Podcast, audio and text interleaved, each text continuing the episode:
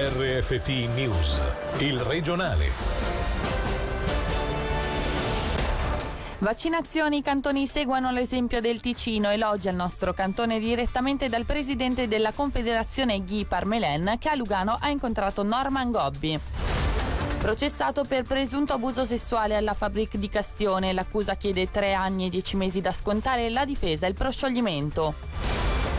Un campus rivoluzionario, cerimonia ufficiale per la struttura di Viganello, sinonimo di progetti e sinergia tra Usi e Supsi, ospiterà 600 collaboratori e 1800 studenti. Buonasera dalla redazione. Il Ticino è dinamico e ottimista nonostante le difficoltà. Gli altri cantoni dovrebbero seguire il suo esempio in relazione alla campagna vaccinale. Sono queste le parole spese dal presidente della Confederazione in visita oggi nel nostro cantone. Guy Parmelen in conferenza stampa ha inoltre affrontato la delicata tematica del passaporto Covid e se le discussioni a livello europeo sono aperte, Parmelen rassicura che per ora se ne sta solo discutendo finché non tutti avranno avuto la possibilità di farsi vaccinare una misura di questo tipo è impensabile. Sentiamolo tradotto simultaneamente. La Confederazione non vuole, almeno fino adesso, obbligare nessuno a farsi vaccinare, ma eh, dal momento in cui tutti avranno avuto la possibilità di vaccinarsi, se un passaporto Covid viene dato ai cittadini potrebbe permettere alle persone di partecipare a festival, manifestazioni pubbliche o private. Chi non vuole farsi vaccinare magari dovrà presentare un test negativo. Conoscete conoscete le regole del gioco, non c'è discriminazione, non bisogna discriminare nessuno. Chi non vuole farsi vaccinare non deve essere discriminato, ma neanche coloro che hanno scelto di farsi vaccinare limitando quindi le loro eh, libertà perché altri non vogliono farsi vaccinare. Non è facile trovare un equilibrio, ma finché non tutti hanno avuto la possibilità di farsi vaccinare, chi lo desidera naturalmente, bisogna andarci cauti. Quindi dobbiamo preparare un'introduzione perché l'Unione Europea ci sta lavorando, quindi dovremmo appunto magari partecipare a questi sforzi. Dal canto suo il presidente del Consiglio di Stato Norman Gobbia ha sottolineato come la campagna vaccinale nel nostro cantone sia tra le più efficaci a livello nazionale, tanto che il Ticino ha vaccinato la percentuale maggiore di persone in rapporto alla popolazione. Questo è sinonimo, ha poi aggiunto, di un cantone che crede che la profilassi delle persone più deboli sia la via per trovare l'uscita dal tunnel della pandemia e un rilancio sociale ed economico. Il capo del governo ticinese ha poi affermato di capire il malessere della popolazione al quale devono essere date risposte prospettive. Sentiamolo. Durante l'incontro avuto con il Presidente della Confederazione abbiamo avuto modo anche di esprimere quello che sono il disagio della popolazione, non solo di quella giovanile, ma di tutta la popolazione a fronte di un periodo ormai lungo di chiusure, di limitazioni delle libertà, che chiede a tutti degli sforzi e delle limitazioni che ormai perdurano da quasi 100 giorni per alcuni tipi di attività, ma anche per alcuni modi di vivere la vita sociale, che hanno bisogno di risposte, ma soprattutto di prospettive. Quello che abbiamo espresso come autorità cantonale in questi giorni, dopo le decisioni di venerdì scorso da parte del Consiglio federale, sono anche espressioni di questo disagio che abbiamo visto anche nel resto della Confederazione. Guy Parmelen ha poi concluso il suo discorso con un messaggio di speranza per il futuro e di coesione a livello nazionale. Sentiamo nuovamente le parole del presidente della Confederazione fiducia nel futuro, anche se ancora eh, non sembra tutto roseo, ma guardiamo tutta la strada che abbiamo già fatto finora. Dobbiamo essere orgogliosi di quello che abbiamo fatto. Se guardiamo quello che succede a livello internazionale, dobbiamo mantenere il contatto tra noi, parlarci se ci sono delle differenze. Il mio ruolo di presidente della Confederazione è questo, il vostro ruolo a livello cantonale è quello di mantenere la coesione nazionale.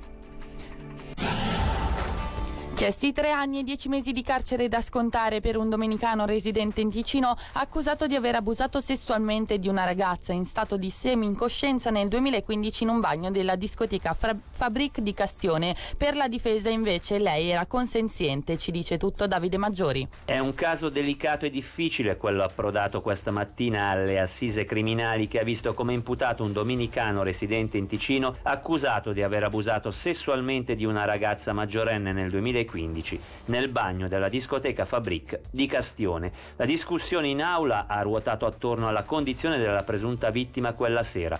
Per l'accusa, rappresentata dal procuratore pubblico Moreno Capella, la ragazza era in uno stato di semi-incoscienza che l'imputato non poteva non notare, motivo per cui ha chiesto una condanna da espiare di tre anni e dieci mesi di carcere.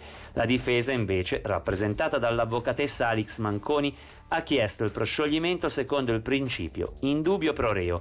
Non vi sarebbero infatti state prove sulla condizione in cui versava la giovane al momento del rapporto sessuale e anzi, come spiegato dall'avvocatessa, vi sarebbe stata una testimonianza che ha rivelato come i due si fossero appartati in modo consenziente e apparentemente lucido. Il rappresentante della ragazza, Roberto Keller, ha invece messo nuovamente in evidenza le bugie raccontate dall'imputato in fase di inchiesta, specie quella di aver negato il rapporto sessuale, fino a quando è stato confrontato con l'esame del DNA.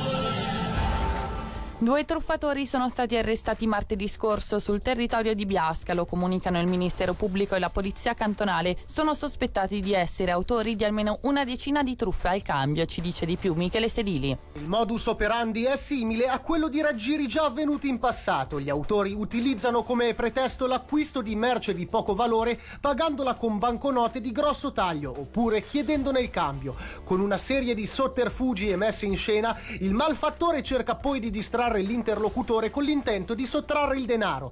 A finire in manette sono stati un 26enne e un 35enne, entrambi cittadini rumeni residenti rispettivamente in Italia e Romania e l'ipotesi di reato nei loro confronti è di truffa. L'inchiesta coordinata dalla procuratrice pubblica Petra Canonica Alexakis prosegue allo scopo di valutare la responsabilità dei due in altri episodi analoghi. Inaugurato ufficialmente il campus Usi Supsi, dopo dieci anni di lavori tra progettazione, sviluppo e costruzione, è stata presentata la struttura di Viganello che verrà animata da 600 collaboratori e 1800 studenti, con aule, uffici e laboratori di formazione e ricerca della Facoltà di Scienze Informatiche, di Scienze Biomediche dell'Usi, del Dipartimento Tecnologie Innovative della Supsi e dell'Istituto Dalle Molle di Studi sull'Intelligenza Artificiale. L'Università e la Scuola Universitaria Professionale della Svizzera italiana trovano così una sede dove sono attesi progetti e sinergie tra dipartimenti degli Atenei all'interno di un campus definito oggi rivoluzionario. Sentiamo il direttore della SUPSI, Franco Gervasoni. Ma l'importanza di una struttura come questa è, è fondamentale per lo sviluppo di un'università moderna Cosa la animerà? Beh, animeranno tutte le attività che svolgiamo, quindi formazione di base, formazione continua, ricerca, prestazione di servizio e soprattutto gli scambi tra studenti, docenti, ricercatori tutta, all'interno di tutta la comunità accademica. Prenderà vita anche rispetto a delle iniziative esterne, quindi il campus sarà un'occasione anche eh, dal punto di vista infrastrutturale per associazioni, enti, per seminari che naturalmente partiranno in gran parte dalle iniziative universitarie, ma potrebbero partire anche dalle iniziative di associazioni o enti attivi nel territorio. Quindi ci immaginiamo un campus veramente vitale sia per l'attività interna sia per attività anche esterne che, che vi verranno ospitate. Quindi questo scambio anche tra università e società civile che una struttura di questo tipo favorisce in modo fantastico direi. Al via oggi fino al prossimo 27 marzo una nuova edizione di Espo Professioni, l'evento in cui le professioni si mettono in mostra con entusiasmo e desiderio di farle conoscere. In un anno segnato dalla pandemia, la formula studiata dal comitato organizzativo prevede eventi e iniziative sia a distanza sia online. Alex Uboldi ne ha parlato in diretta con Rita Beltrami, presidente del comitato di organizzazione di Espo Professioni. Noi abbiamo quest'anno circa 160 professioni che sono presentate, abbiamo una parte, soprattutto per quanto concerne anche il pubblico più adulto, eh, online, però abbiamo cercato di organizzare anche degli eventi in presenza, soprattutto proprio per i ragazzi e le ragazze di scuola media, dove l'aspetto del contatto, dell'esperienza sono cose molto importanti per capire effettivamente il mondo del lavoro e quello delle professioni. Eh, www.espoprofessioni.ch è il sito di riferimento perché lì noi abbiamo messo tutti quelli che sono eh, gli eventi che sono stati prodotti per Espo Professioni. Da una parte abbiamo la parte praticamente tutta online fatta di Espo Connect, che è questa piattaforma che ci è stata data da SwissSkills, dove i giovani, è vero, non c'è eh, la presenza, però quello che è interessante è che possono fare delle brevi chat di un 15 minuti con dei giovani che stanno svolgendo appunto in questo caso una sessantina di professioni. Seconda è l'agenda. Si trovano tutti gli eventi e per oggi dalla redazione è tutto, grazie dell'attenzione e buona serata. Il regionale di RFT, il podcast su www.radioticino.com.